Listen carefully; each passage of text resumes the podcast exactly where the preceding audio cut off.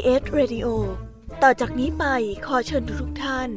รับฟังรายการ นิทานแสนสนุกสุดหันษา ที่รังสรรค์มาเพื่อน้องๆ ในรายการ Kiss Hour ค่ะ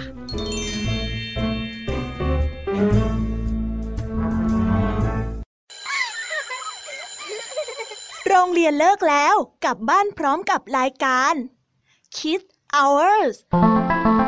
โดยวัญญาชยโย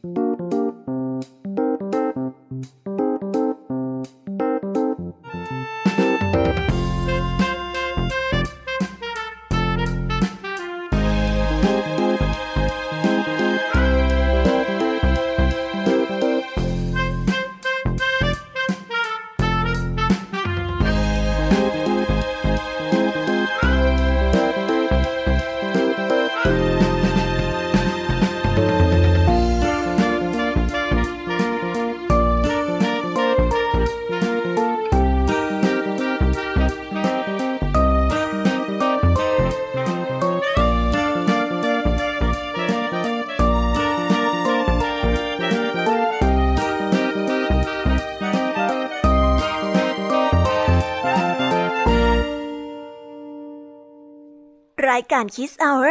กลับมาพบน้องๆออีกแล้วจ้า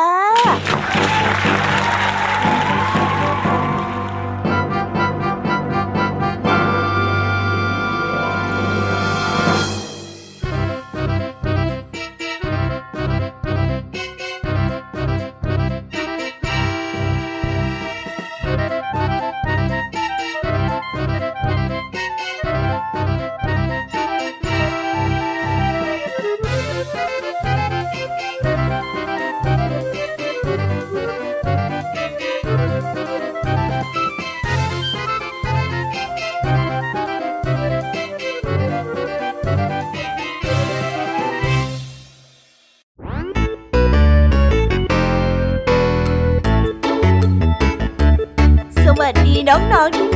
รักชาวรายการคิสเอาร์ทุกๆ คนนะคะ วันนี้พี่ยามีกับพองเพื่อน ก็ได้นำนิทานสนุกๆมาเล่าให้กับน้องๆได้ฟัง เพื่อเปิดจินตนาการและตะลุยไปกับโลกแห่งนิทานกันอย่างสนุกสนานนั่นเอง น้องๆคงอยากจะรู้กันแล้วใช่ไหมล่ะคะ ว่านิทานที่พวกพี่ไปเตรียมมานั้นเนี่ยจะมีนิทานเรื่องอะไรกันบ้างงั้นเดี๋ยวพี่แอมมี่จะบอกกันเกริ่นไว้ พอให้เรียงน้ำย่อยกันไว้ก่อนนะ วันนี้คุณครูหวายใจดีก็เลยเตรียมนิทานคุณธรรมทั้งสองเรื่องมาเล่าให้กับน้องๆได้ฟังกัน วันนี้คุณครูไหวใจดี ก็ได้มากับนิทานทั้งสองเรื่องเหมือนเช่นเคย ซึ่งในนิทานเรื่องแรกนั้น มีชื่อเรื่องว่า แพะสามตัว ต่อกันด้วยนิทานเรื่อง สาวเลี้ยงห่านส่วนเรื่องราวจะสนุกสนานแค่ไหนเนี่ย ต้องไปรอติดตามพร้อม ๆ กันในช่วงของคุณครูไหวใจดีกันนะคะ ส่วนพี่ยามีในวันนี้ก็ไม่ยอมน้อยนะคุณครูไหวค่ะ ได้เตรียมนิทานทั้งสามเรื่องสามรสมาฝากพวกเรากันอีกเช่นเคย ซึ่งในวันนี้นะคะ พี่ยามีได้เตรียมนิทานเรื่องเบลล่าผู้พิทักษ์สัตว์ป่า ต่อกันด้วยเรื่องการผจญภัยของหมีน้อย และปิดท้ายด้วยเรื่อง แมวเหมียวสวมบูท ส่วนเรื่องราวจะเป็นยังไงนั้นเนี่ย พี่ยามีขออุบไว้ก่อนนะคะ เอาไว้ไปติดตามรับฟังกันในช่วงพี่ยามีเล่าให้ฟังกันนะ วันนี้ลุงทองดีกับเจ้าจ้อยก็ได้เตรียมนิทานสุภาษิตมาฝากพวกเรากันอีกเช่นเคยค่ะ ซึ่งในวันนี้นะคะ มาพร้อมกับสำนวนที่ว่า ไม้อ่อนดัดง่าย ไม้แก่ดัดยาก เรื่องราวและความหมายของคำคำนี้จะเป็นอย่างไร เอาไว้ไปรอฟังกันในช่วงนิทานสุภาษิตกันนะคะ และปิดท้ายกันอีกเช่นเคย กับนิทานพี่เด็กดีจากทางบ้าน ซึ่งในวันนี้พี่เด็กดีก็ได้เตรียมนิทานเรื่อง เจ้าหญิงมีอา กับรอยยิ้มมาฝากพวกเรากัน ส่วนเรื่องราวจะเป็นยังไงนั้น ต้องไปรอรับฟังกันในช่วงนิทานของพี่เด็กดีกันนะคะโอ้โห เป็นยังไงล่ะ แค่ได้ยินแค่ชื่อเรื่องนิทานก็น่าสนุกแล้วใช่ไหมล่ะคะเด็กๆ พี่ยามีก็ตื่นเต้นที่อยากจะรอฟังนิทานที่แสนสนุกที่พวกเรารออยู่ไม่ไหวแล้วล่ะค่ะ มีแต่เรื่องที่น่าฟังทั้งนั้นเลยนะคะเนี่ยเอาละค่ะ งั้นเรามาเตรียมตัวเตรียมใจไปให้พร้อมกับการไปตะลุยในโลกแห่งนิทานกันเลยดีกว่า ตอนนี้เนี่ยคุณครูไหวได้มารอน้องๆอยู่ที่หน้าห้องเรียนแล้วค่ะ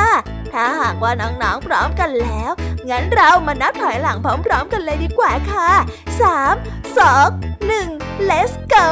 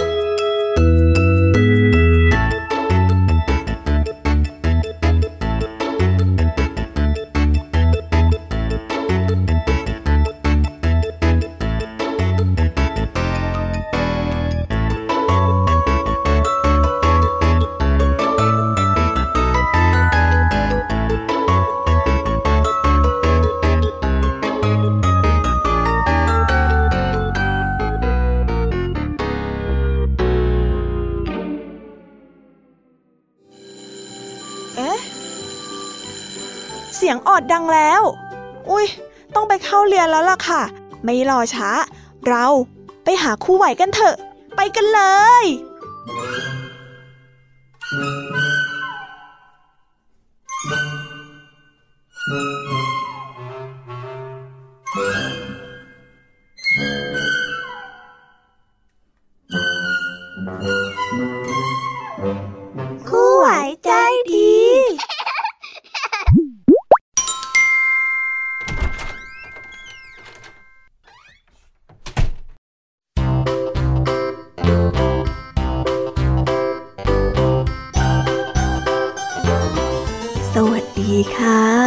ที่น่ารักทุกๆคน กลับมาพบกับคุณครูไว้กันอีกแล้วนะคะ วันนี้ครูไว้มีนิทานมาเล่าให้ฟังสองเรื่อง ซึ่งในนิทานเรื่องแรกของคุณครูไว้นี้ มีชื่อเรื่องว่า แพะสามตัว ส่วนเรื่องราวจะเป็นยังไงนั้นเนี่ย เราไปติดตามรับฟังพร้อม ๆ กันได้เลยค่ะ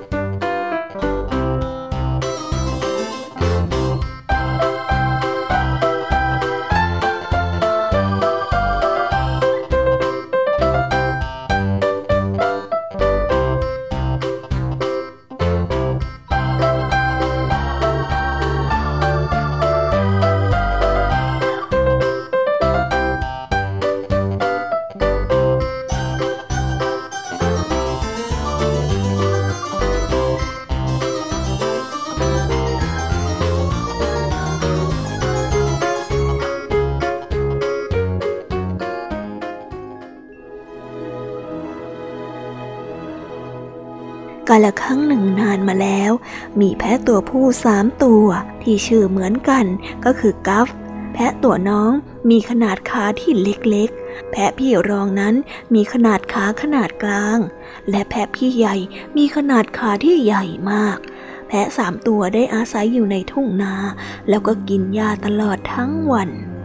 ทุ่งนาแห่งนี้มีแม่น้ำไหลผ่านและมีสะพาน และใต้สะพานนั้นมียักษ์โทรตัวหนึ่งที่อาศัยอยู่ วันหนึ่ง แพะน้องเล็กมาข้ามสะพานไปยังทุ่งนาอีกฝั่ง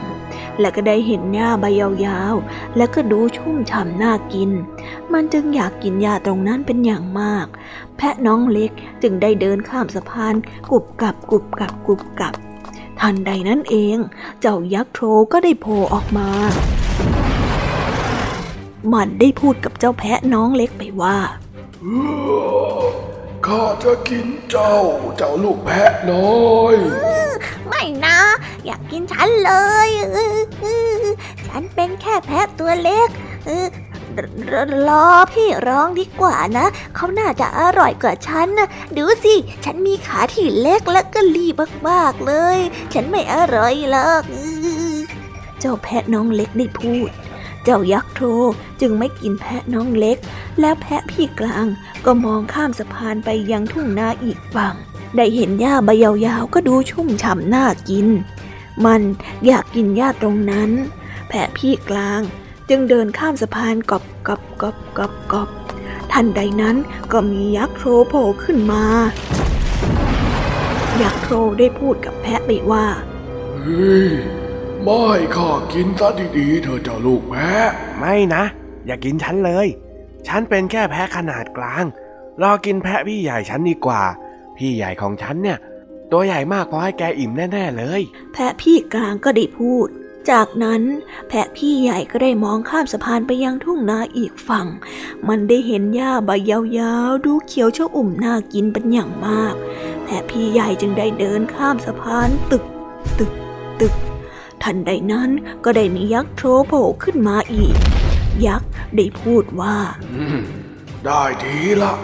ข้าจะกินเจ้าให้ได้เลยคอยดู มา ไม่ เจ้ากินข้าไม่ได้หรอก ข้าตัวใหญ่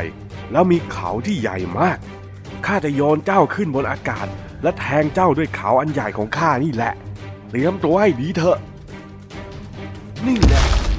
ว่าแล้วมันก็เอาเขาลง แล้วก็วิ่งตรงไปที่ยักษ์โทรในทันที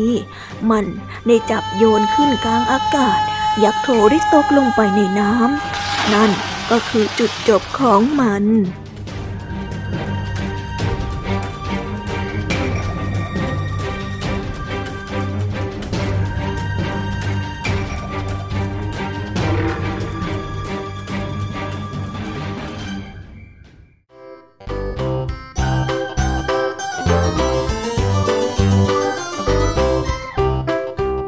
ได้จบลงไปแล้วนะคะสำหรับนิทานในเรื่องแรก งั้นเราไปต่อกันในนิทานเรื่องที่สองกันต่อเลยนะ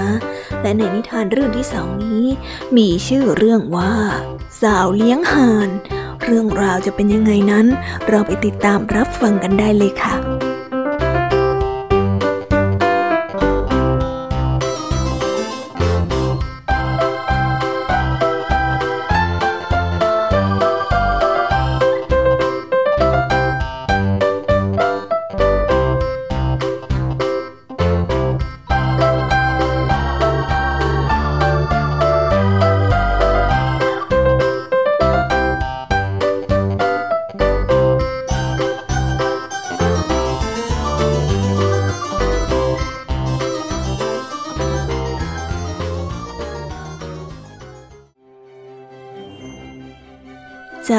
องค์หนึ่ง ผู้ซึ่งกำลังอภิเษกสมรสกับเจ้าชาย เธอได้เดินทางออกไปอภิเษกสมรสกับสาวใช้ของเธอ องค์หญิงได้นำของขวัญล้ำค่าไปมอบกับให้พระสวามี และพระองค์ก็ได้สวมชุดที่งดงามที่สุดเพื่อเป็นงานอภิเษกสมรสของเธอสาวใช้ใจร้าย ได้บังคับให้เจ้าหญิงนั้นเปลี่ยนชุดกับเธอ แล้วก็มอบทรัพย์สมบัติทั้งหมดให้กับเธอ เมื่อพวกเขาได้เดินไปถึงพระราชวัง เจ้าชายก็ได้เข้าใจผิดว่าสาวใช้นั่นเป็นเจ้าสาวของพระองค์ และเจ้าหญิงก็ได้เป็นสาวใช้ ให้สาวใช้ของหม่อมฉันไปเลี้ยงห่านสิเพคะ เจ้าสาวที่ปลอมตัวได้พูด แต่พระราชาได้สังเกตเห็นว่า สาวเลี้ยงห่านคนใหม่นั้นหน้าตางดงามมาก จึงได้ตรัสถามว่าเธอมาจากไหน แต่สาวน้อยที่น่าสงสารก็ไม่ยอมบอกกับพระราชาไป เพราะได้สัญญาไปว่าจะไม่บอกใคร ถ้าเธอบอกฉันไม่ได้ ก็ไปบอกเตาไฟสิ ราชาผู้ชาญฉลาดได้ตรัสขึ้น จากนั้นพระองค์ก็ได้เดินออกจากห้อง แล้วก็ไปซ่อนตัวอยู่ใกล้ๆกับปล่องไฟ ที่ที่จะได้ยินสาวเลี้ยงห่านพูด เจ้าสาวตัวจริงได้สะอึกสะอื้นแล้วก็ร้องไห้ทำไมนะทำไมต้องเป็นฉันด้วย ตอนที่เล่าความจริงว่าพระองค์นั้นเป็นใครหน้าเตาไฟ พระราชาได้ยินความจริงทุกอย่าง ทำไมทำไมต้องเพ่นฉันด้วยทำไมเจ้าหญิงอย่างฉัน ต้องมาทำอะไรแบบนี้ เจ้าหญิงตัวจริงได้ร้องไห้สะอึกสะอื้นตอนที่เล่าความจริงว่าพระองค์นั้นเป็นใครหน้าเตาไฟ พระราชาได้ยินความจริงทุกอย่าง สาวใช้ใจร้ายได้ถูกเนรเทศออกจากวัง และเจ้าหญิงตัวจริงกับเจ้าชายก็ได้อภิเษกสมรสกัน และก็อยู่ด้วยกันอย่างมีความสุขตลอดไป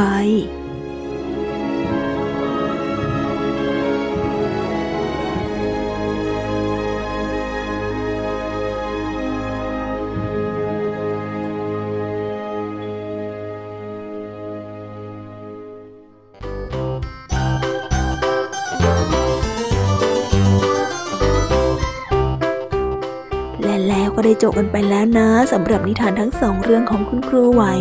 เป็นยังไงกันบ้างล่ะคะเด็กๆ สนุกกันหรือเปล่าเอ่ยอย่าลืมนำข้อคิดที่ได้จากการรับฟังนิทานไปปรับใช้กันด้วยนะ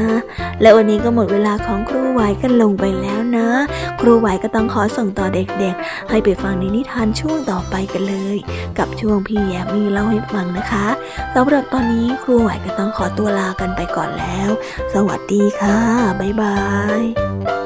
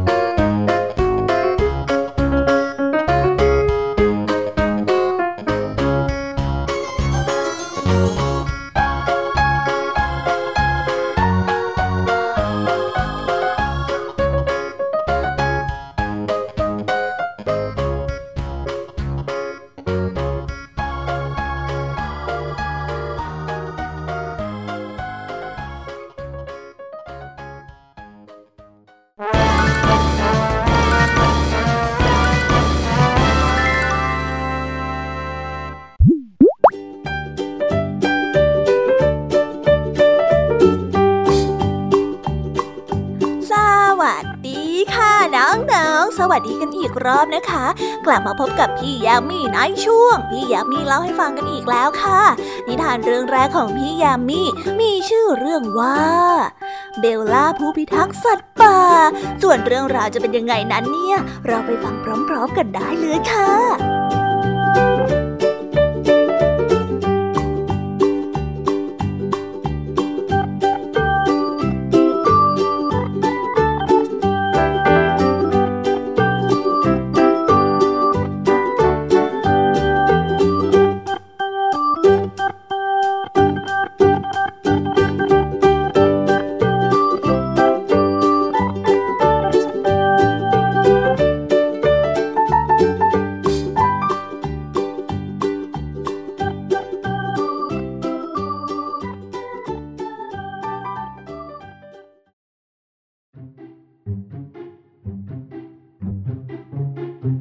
บลล่ารักธรรมชาติ เมื่อไหร่ก็ตามที่เธอได้เดินเล่นเข้าไปในป่า เธอก็จะคอยเฝ้าดูแลสัตว์ป่าและต้นไม้ วันหนึ่ง เบลล่ากำลังเดินเล่นในป่า ขณะที่เธอกำลังเดินเล่นอยู่นั้น เธอก็ได้ยินเสียงธรรมชาติมีนกหลายตัวกำลังร้องเพลง จนยากที่จะแยกแยะได้ว่า เสียงไหนมาจากตัวไหน เสียงนกหลายชนิดผสมผสานกันทำให้เกิดเสียงประสาน ในตอนนั้นเองเบลล่าก็ได้ยินเสียงประหลาด เสียงดังแกลบมันเป็นเสียงขูด ไม่มีสัตว์ตัวไหนที่เบลล่านั้นรู้จักที่ทำเสียงแบบนั้น เบลล่าได้ยืนนิ่งฟังว่าเสียงนั้นมาจากไหน จะได้ไม่ทำให้สัตว์ตัวอื่นตกใจแล้วก็หนีไป เบลล่าแอบมองมาจากหลังต้นไม้ ที่อยู่ใกล้ที่สุด ก็ได้เห็นลูกกระรอก ที่พยายามจะปีนขึ้นจากหลุมต้นไม้ แต่ว่าตัวมันนั้นได้ติดอยู่ เบลล่าไม่อยากทำให้สัตว์ที่น่าสงสารตกใจ แต่เธอสังเกตว่ามันต้องการความช่วยเหลือ มือกระรอกอันน้อยนิด ติดอยู่ในขวดน้ำพลาสติก นั่นเป็นที่มาของเสียงแกลบ กระรอกน้อยตัวแข็งด้วยความกลัว ขณะที่เบลล่าก้มลง ช่วยเอามือที่ติดขวดนั้นออกให้ ถึงแม้ว่ามือกระรอกน้อย ไม่มีอะไรติดอยู่แล้ว มันก็ยังไม่ขยับขยื่นไม่ต้องกลัวนะกระลอกน้อย ฉันน่ะมาที่นี่เพื่อช่วยเหลือเจ้าเลยนะ แต่เจ้ากระรอกน้อยนั้นก็ยังไม่ขยับ เบลล่าจึงได้คานไปแอบที่หลังต้นไม้ เมื่อเจ้ากระรอกคิดว่าเบลล่านั้นไปแล้ว มันก็ได้รีบวิ่งกลับไปหาแม่ เบลล่าได้รู้สึกดีใจมากที่ได้ช่วยชีวิตเจ้ากระรอกเอาไว้ แต่ในขณะเดียวกัน เธอก็ได้รู้สึกโกรธด้วย เฮ้ย แย่มากเลยนะที่ทิ้งขยะไว้ในป่าแบบเนี้ย ใครนะที่เอามาทิ้งไว้เนี่ยแล้วตอนนั้นเอง เธอก็มีความคิดดีๆเกิดขึ้น เย็นวันนั้น เบลล่าก็ได้เชิญเพื่อนๆมานอนค้างที่บ้าน อืม นี่ เอาสีเทียนและดินสอมาให้ด้วยนะเบลล่าก็ได้บอกกับเพื่อนๆไป เมื่อเพื่อนๆมาถึง เบลล่าก็ได้เล่าเรื่องที่จะช่วยเหลือสัตว์ป่า เพื่อนๆทุกคนต่างตกลงกับเบลล่าว่าจะช่วยเบลล่า พ่อแม่ของเบลล่านั้นรู้สึกแปลกใจ ที่เย็นวันนั้นเบลล่าและเพื่อนๆได้เงียบ ปกติการค้างคืนจะต้องส่งเสียงดังกว่านี้ เอ๋พวกเด็กมันกำลังทำอะไรกันอยู่เนาะ ปกติมันจะต้องเสียงดังกันแล้ว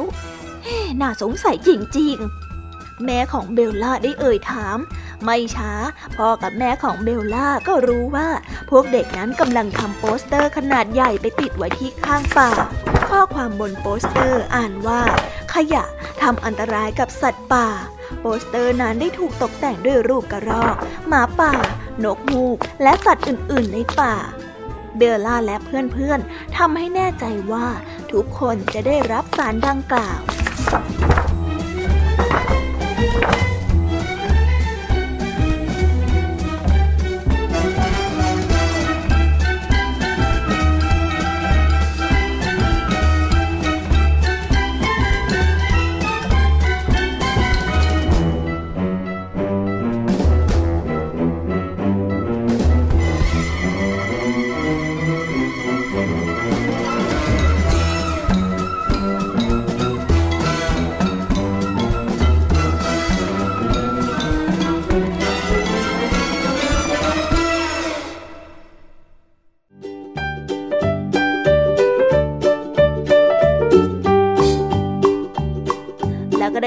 เป็นที่เรียบร้อยแล้วนะคะสำหรับนิทานในเรื่องแรกของพี่ยามีงั้นเราไปต่อกันในนิทานเรื่องที่สองกันต่อเลยนะคะ ในนิทานเรื่องที่สองนี้ มีชื่อเรื่องว่าการผจญภัยของหมีน้อย ส่วนเรื่องราวจะเป็นยังไงนั้น เราไปรับฟังกันเลย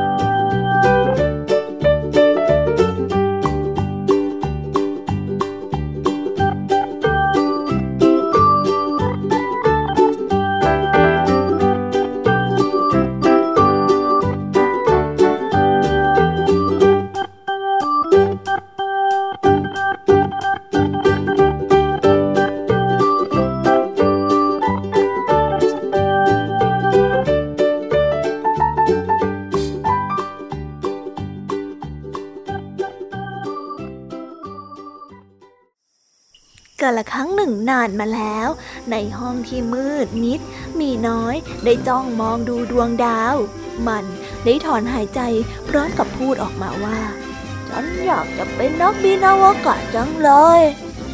มีน้อยใฝ่ฝันอยากจะออกไปสำรวจโลกว้างภายนอกหน้าต่าง มันชอบอยู่ในห้องของเอ็มมาแต่บางครั้งมันก็นึกสงสัยว่าถ้าได้ปีนเขาหรือว่าดำน้ำใต้ทะเลลึกจะเป็นอย่างไร เหนือสิ่งอื่นใด มีน้อยอยากเจอมนุษย์ต่างดาว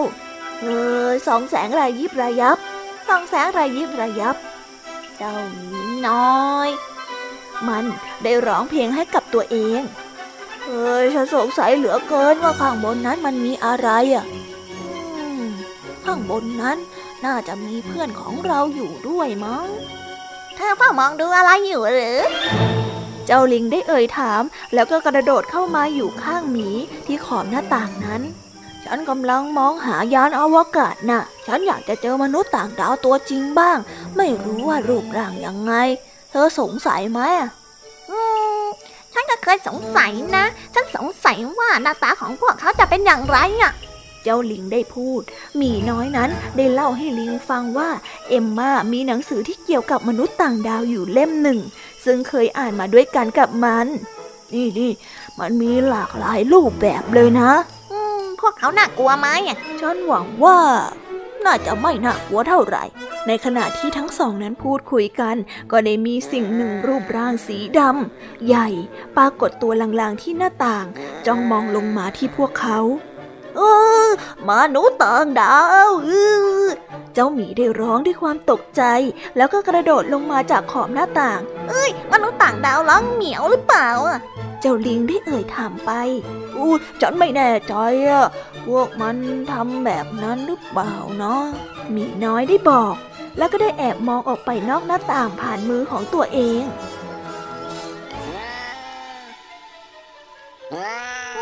มนุษย์ต่างดาวมันคลางได้หรือเปล่าอะ เจ้าลิงก็ได้ถามไปด้วยความสงสัย เออในหนังสือเอมมาไม่ได้บอกเรื่องค้างไว้ด้วยนะหมีน้อยก็ได้พูด รู้สึกกล้าหาญขึ้นมามากขึ้นอืมมนุษย์ต่างดาวมันมีหนวดแล้วก็หางยาวๆด้วยหรือเปล่าอะ เจ้าลิงก็ได้ถามไปอีกครั้งหนึ่งอืมไม่แน่นอนหรอกมั้ง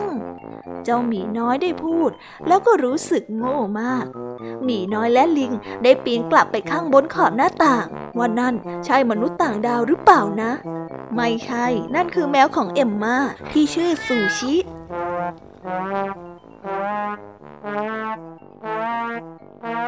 ซูชิได้ร้องหมีน้อยตัดสินว่า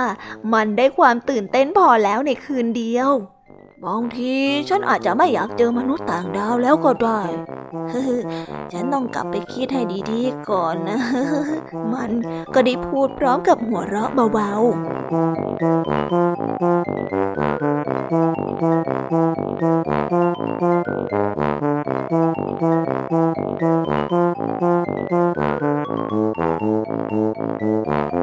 ๆ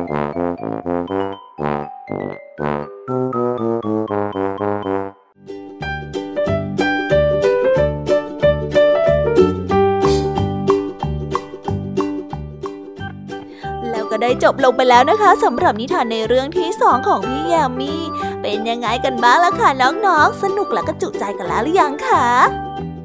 ถ้าหากว่ายังไม่จุใจเนี่ย งั้นเราไปต่อกันในนิทานเรื่องที่สามกันต่อเลยนะ ในนิทานเรื่องที่สามนี้ มีชื่อเรื่องว่า แมวเหมียวสวมบูท ส่วนเรื่องราวจะเป็นยังไงนั้น เราไปฟังกันเลย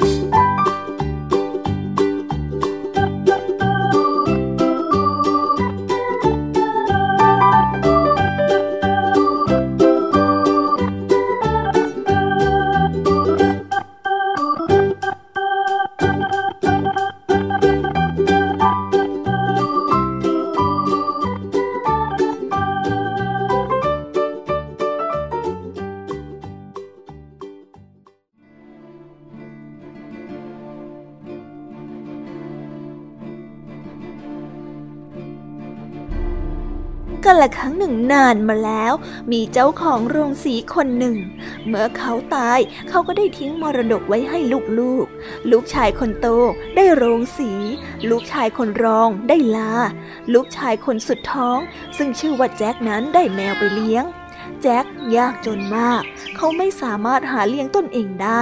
ไม่ต้องเอ่ยถึงเจ้าสัตว์ที่น่าสงสาร แจ็คก็ได้เอ่ยถามแมวไปว่า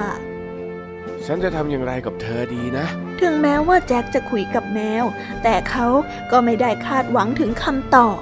ดังนั้น เธอคงจะจินตนาการได้ว่า เขาจะประหลาดใจแค่ไหน เมื่อมันตอบไปว่า ไม่ต้องกังวลไป แค่เอารองเท้าบูทหมวกแล้วก็ถุงมาให้ฉันก็พอ แล้วเธอน่ะ ก็จะได้เห็นว่าฉันน่ะมีค่ามากแค่ไหน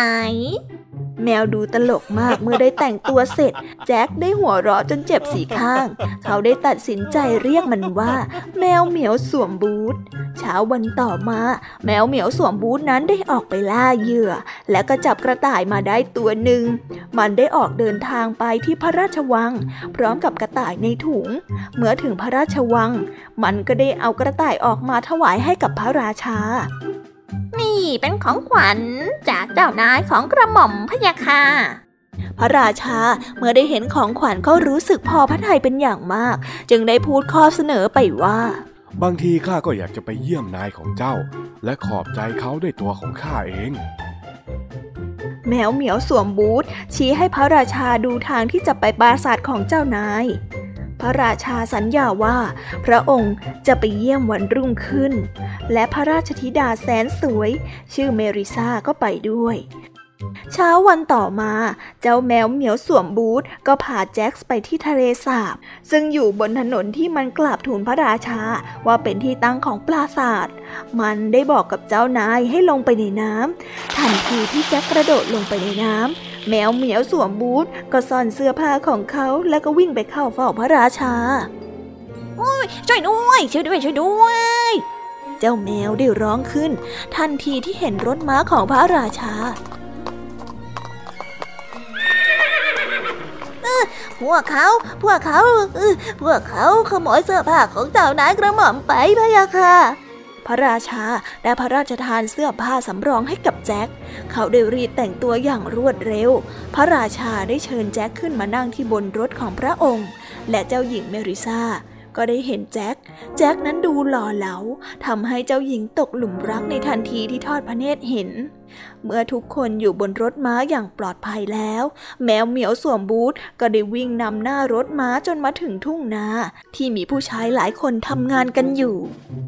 มื่อพระราชาเสด็จผ่านมา พวกท่านต้องกราบทูลไปว่า ที่แห่งเนี้ยเป็นที่ของท่านมาเคียสแห่งคาราบัส มิเช่นนั้นน่ะข้าจะตัดหัวพวกเจ้า แน่นอนว่าเมื่อพระราชาเสด็จผ่านทุ่งนา พระองค์ก็ได้ตัดถามว่าที่แห่งนี้เป็นของใคร พวกคนงานก็ได้กราบทูลไปว่าท่านมาเคียสแห่งคาราบาสพะยะค่ะ นี่เจ้าจะบอกว่า ทั้งหมดนี่เป็นของเจ้าอย่างนั้นหรือ ด้วยเหตุที่กราบทูลเช่นนั้น เพราะว่ากลัวโดนตัดหัว พระราชาประทับพระทัยมาก แม้ว่าแจ็คผู้ยากจนจะดูสับสนนิดหน่อย ความจริงแล้ว ทุ่งนาและที่ดินนั้นเป็นของยักษ์ผู้ดุร้ายที่อาศัยอยู่ในปราสาทตรงสุดถนน เจ้าแมวเหมียวสวมบูทรีบวิ่งไปที่ปราสาท และก็เคาะประตู เจ้ายักษ์เมื่อได้ยินเสียงดังนั้นก็ได้คำรามถามขึ้นมาว่า โอ้ย นั่นใครหรือฉันเอง ฉันไง ฉันเดินทางมาไกล เพราะฉันน่ะได้ยินมาว่า ท่านมีมนวิเศษ สามารถเปลี่ยนตัวเอง ให้เป็นสัตว์ชนิดไหนก็ได้ตามที่ต้องการ ฉันน่ะอยากเจอท่านหน่อยนะ ก็จริงอย่างที่เจ้าพูดมานะเจ้าแมวเจ้ายักษ์ผู้ที่มีนิสัยหลงตัวเอง และชอบโอ้อวดก็ได้ตอบออกไป จากนั้นมันก็ได้แปลงร่างเป็นสิงโตตัวใหญ่ อุ้ยน่าประทับใจมากเลยนะ แต่ฉันท้าเจ้าเลยว่า ตัวใหญ่อย่างเจ้าคงไม่สามารถแปลงร่างเป็นอะไรที่เล็กๆ อย่างหมูจิ๋วได้หรอกมั้งโธ่เอ้ย เรื่องกล้วยๆแค่นี้ เดี๋ยวข้าจะทำให้เจ้ารู้ ยักษ์ขี้โม้ได้ตอบไปในทันที ทันใดนั้นเอง มันก็ได้แปลงร่างเป็นหนูตัวเล็กสีน้ำตาลชั่วพลิบตา เจ้าแมวเหมียวเจ้าเล่ก็ได้ตะคุบหนูนั้นขึ้นมา แล้วก็ได้ขมือบมันลงไป ตอนนั้นเอง รถม้าของพระราชาก็ได้ผ่านมาที่ปราสาท เจ้าแมวเหมียวก็ได้รีบวิ่งไปต้อนรับพระองค์ยินดีต้อนรับสู่ปราสาทของท่านมาเคียสแห่งคาราบาสพยาค่ะ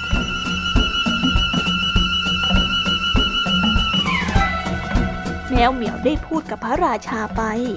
พระราชาได้หันมาทางแจ็ค ตอนแรกแจ็คก็ดูงงๆแต่เมื่อเจ้าเหมียวขยิบตาให้ แจ็คก็ได้ยื่นมือออกไป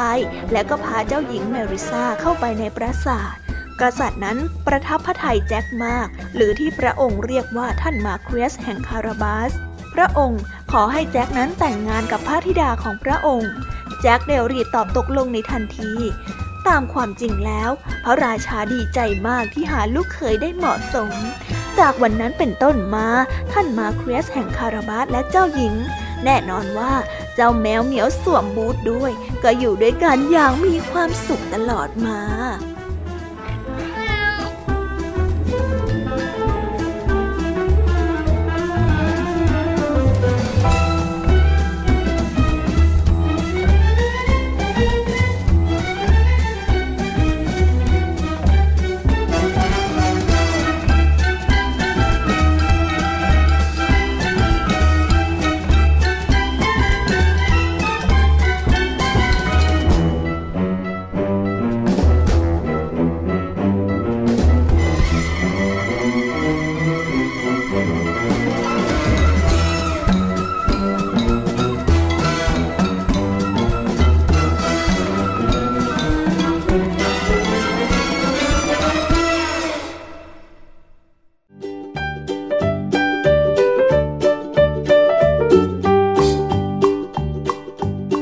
แล้วก็ได้จบกันไปแล้วนะคะสำหรับนิทานทั้งสามเรื่องของพี่ยามีเป็นยังไงกันบ้างล่ะคะน้องๆ ฟังกันซัสนุกและก็จุใจกันเลยละสิคะ แต่ยังไม่หมดแต่เพียงเท่านี้นะ ยังเหลือเรื่องราวของนิทานสุภาษิตและนิทานของพี่เด็กดีอีกเพียบเลยละค่ะ ถ้าอย่างนั้นพี่ยามีก็ต้องขอส่งต่อน้องๆ ให้ไปพบกับเจ้าจอยแล้วก็ลุงทองดีกันในช่วงนิทานสุภาษิตกันเลยนะคะ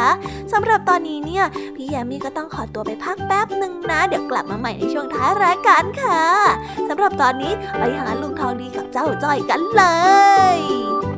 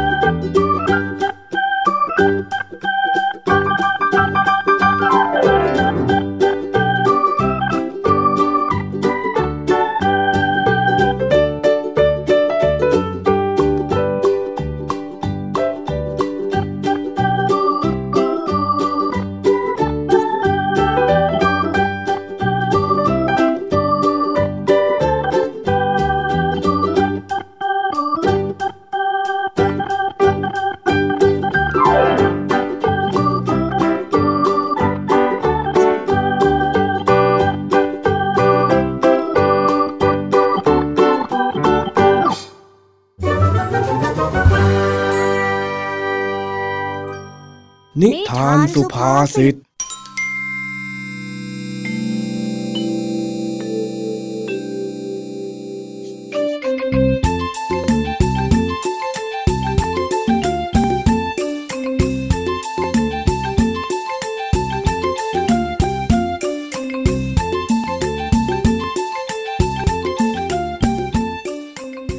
วันนี้เจ้าจ้อย ได้กลับมาจากโรงเรียน แล้วก็เดินตรงไปหาลุงทองดีที่บ้าน เพราะอยากจะชวนลุงทองดีมาซ้อมฟุตบอลเป็นเพื่อน เพื่อที่จะเตรียมตัวไปแข่งฟุตบอลต่างโรงเรียนในวันเสาร์นี้ ลุงลุงทองดีจ้าลุงทองดีจ้าลุง เออเอออยู่นี่ มีอะไรหรือเจ้าจ้อยลุงทองดีจ้าคือ คือว่าจ้อย อะไรของเองนะ คือคือคืออยู่นั่นแหละ แล้วข้าจะรู้กับเองไหมเนี่ยฮะ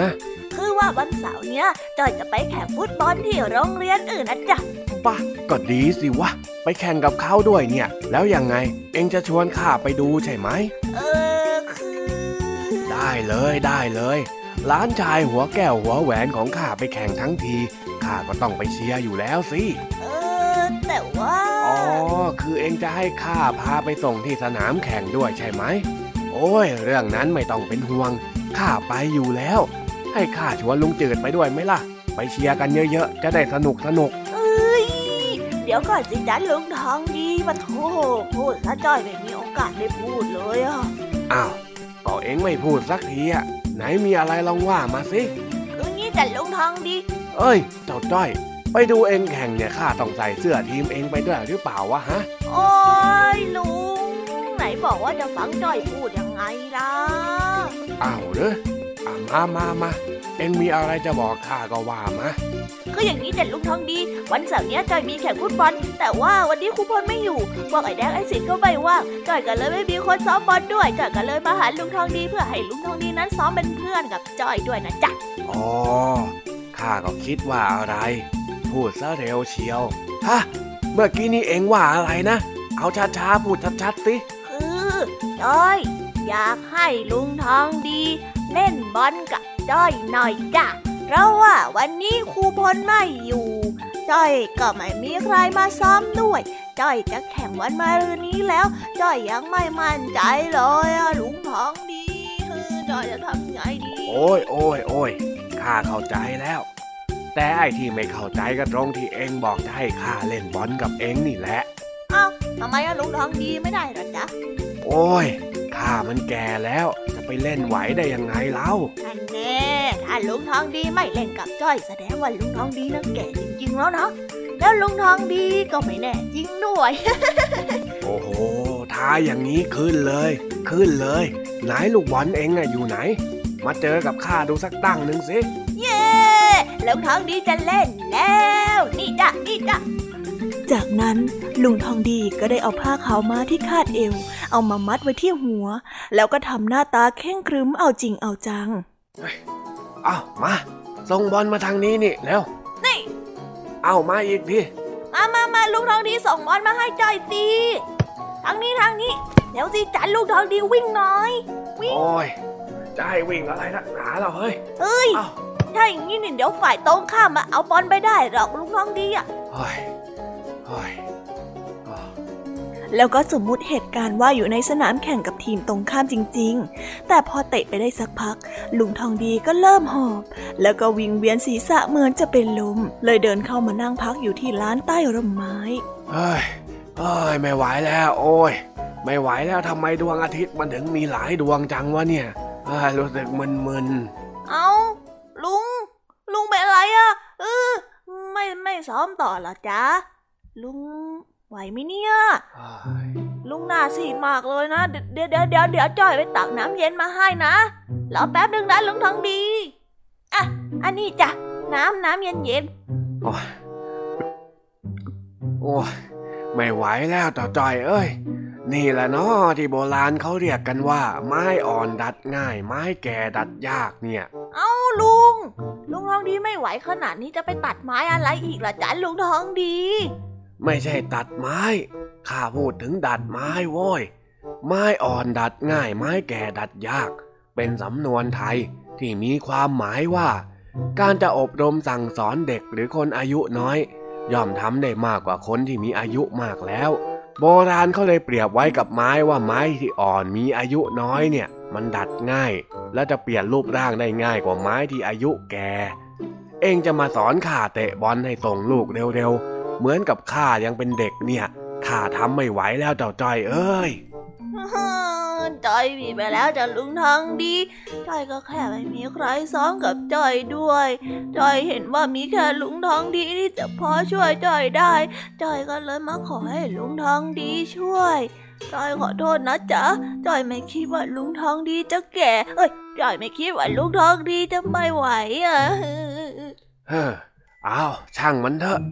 ข้าเข้าใจเองนะเจ้าจ้อย มามาเดี๋ยวข้าจะเล่านิทานให้ฟังเพื่อปลอบใจ มามาเข้ามานั่งใกล้ๆนี่จ้ะ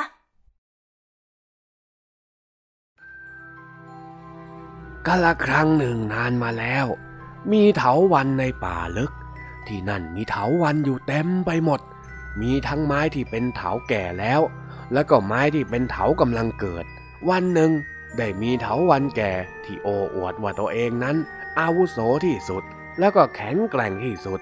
มันได้พูดจาโอ้อวดแล้วก็ข่มขู่เถาวันต้นอ่อน จนกระทั่งวันหนึ่งเถาวันอ่อนนั้นได้ทนคำสบประมาทของเจ้าเถาวันแก่ไม่ไหว มันจึงขอท้าโดยการแข่งขันกันพันกับต้นไม้อีกต้น ถ้าหากว่าใครรัดได้แน่นกว่า คนนั้นก็จะชนะ หลังจากนั้นพวกมันก็ได้แข่งกันเถาวันอ่อนก็เวียงตัวเองเข้าไปพันกับต้นไม้อีกต้นไว้แน่นหนามาก เมื่อเถาวันแก่เห็นดังนั้น จึงอยากจะทำบ้าง แต่ด้วยความที่ว่าตัวเองนั้นแก่เกินไปทำให้ขณะที่มันพยายามรัดต้นไม้อีกต้นนั้น เถาของมันก็ได้หัก แล้วก็ขาดออกจากกัน จากนั้นมันก็ไม่กล้าโอ้อวดคุยกับใครอีกเลย นี่แหละถึงเป็นที่มาของสำนวนที่ว่า ไม้อ่อนดัดง่าย ไม้แก่ดัดยาก ไว้ใช้เปรียบกับการสั่งสอนคนที่อายุน้อยกับคนที่อายุมากยังไงล่ะเจ้าจอย อ๋ออย่างนี้นี่เองจอยเข้าใจแล้วล่ะจ้ะลุงทองดีคราวหลังจอยจะไม่ชวนลุงทองดีดัด เอ้ย ชวนลุงทองดีเล่นบอลแล้วจ้ะ เพราะว่าลุงอะ แก่แล้วเฮ้ยเมื่อกี้นี่เองว่าอะไรข้านะเออเปเปล่าจ้ะลุงจ้อยก็แค่บอกว่า ลุงทองดีอะเหมือนไม้ที่เก่แล้ว เอ๊ะแต่เหมือนเมื่อกี้นี่ข้าได้ยินอีกอย่างหนึ่งนะเอ้ยสงสัยข้าจะหูแว่วไปจริงๆเมื่อกี้นี่ก็ตาพร่ามัว โอ้ เหนื่อยแล้วมันลำบากจริงเฮ้แก่แล้วก็งี้แหละลุงทองดีๆอะอะไรนะข้าได้ยินเอาอีกเปแล้ล่าวจ้าเปล่าเปล่า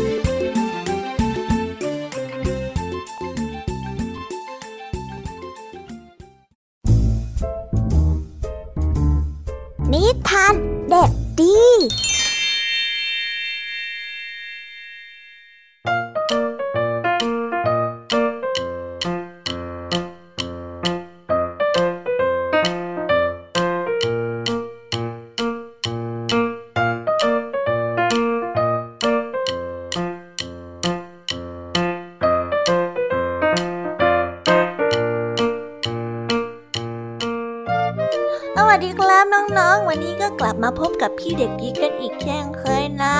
วันนี้พี่เด็กดีก็ได้เตรียมนิทานสนุกสนุกมาฝากน้องๆกันอีกเช่นเคยครับ วันนี้พี่เด็กดีได้เตรียมนิทานเรื่อง เจ้าหญิงมีอากับรอยยิ้มมาฝากกัน ส่วนเรื่องราวจะเป็นยังไงนั้นเนี่ย เราไปฟังพร้อมๆกันได้เลยครับ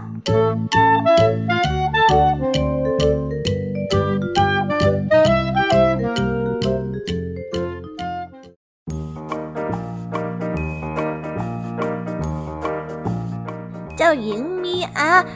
ด็กที่มีชีวิตชีวามาก พระองค์ชอบกระโดดโลดเต้นไปรอบๆ และก็มักจะประสบปัญหา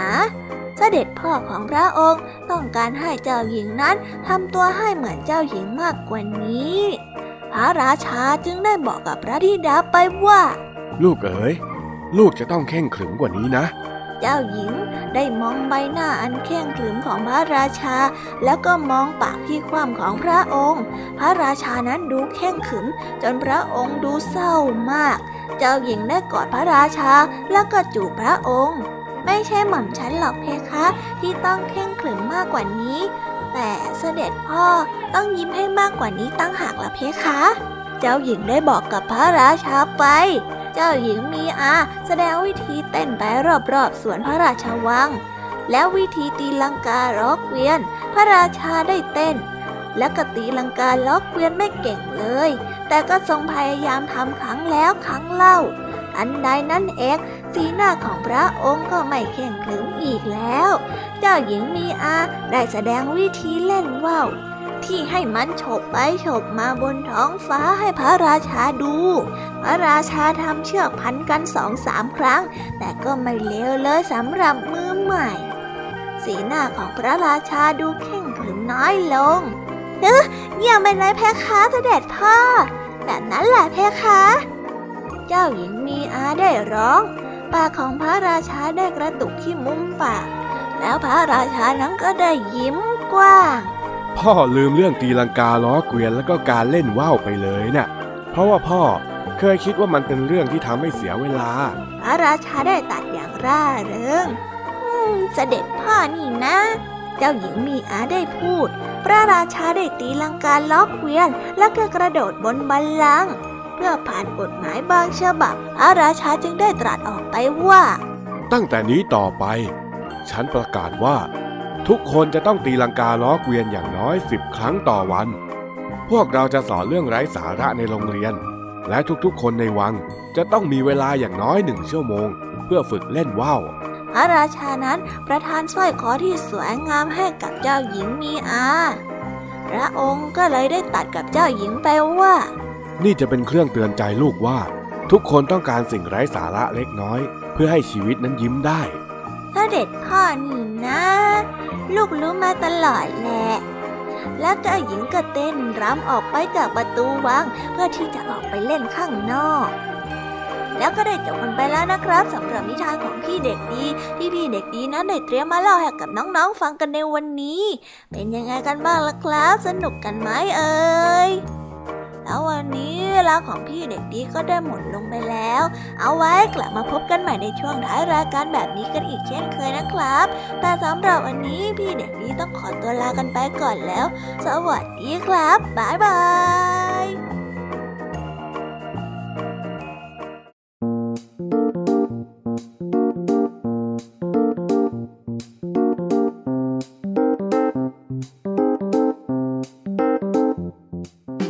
ไงกันบ้างล่ะคะน้องๆสำหรับนิทานหลากหลายเรื่องราวที่ได้รับฟังกันไปในวันนี้ สนุกกันไหมเอ่ย หลากหลายเรื่องราวที่ได้นำมา บางเรื่องก็มีข้อคิดสะกิดใจ บางเรื่องก็ให้ความสนุกสนานเพลิดเพลิน แล้วแต่ว่าน้องๆ จะฟังแล้วเห็นความสนุกในแง่มุมไหนกันบ้าง ส่วนพี่ยามีแล้วก็พ่องเพื่อนเนี่ยก็มีหน้าที่ในการนำนิทานมาส่งตรงถึงน้องๆเท่านั้นเองละค่ะ แล้ววันนี้เราก็ได้มาฟังนิทานกันจนถึงเวลาที่กำลังจะหมดลงอีกแล้ว ใครที่ฟังไม่ทัน หรือว่าฟังไม่ครบ ก็สามารถไปย้อนหลังฟังได้ที่เว็บไซต์ไทย PBS Radio หรือที่แอปพลิเคชันไทย PBS Radio ได้นะ ถึงเวลาต้องกล่าวคำลาแล้วล่ะค่ะ พี่ยามีต้องคิดถึงน้องๆอีกแน่เลย แต่ไม่ต้องห่วงนะคะน้องๆ พี่ยามีขอสัญญาเลยว่า จะกลับมาพบน้องๆ พร้อมกับนิทานที่แสนสนุกแบบนี้กันอีกแน่นอน น้องๆอย่าลืมนำข้อคิดดีๆ ที่ได้จากการรับฟังนิทานที่แสนสนุกของคุณครูไหว พี่ยามีลุงทองดี และนิทานจากพี่เด็กดีในวันนี้ไปใช้กันด้วยนะคะเด็กๆ เอาไว้พบกันใหม่ในวันพรุ่งนี้นะสำหรับวันนี้พี่ยามีก็ต้องขอตัวลากันไปก่อนแล้วล่ะค่ะบายบาย สวัสดีค่ะ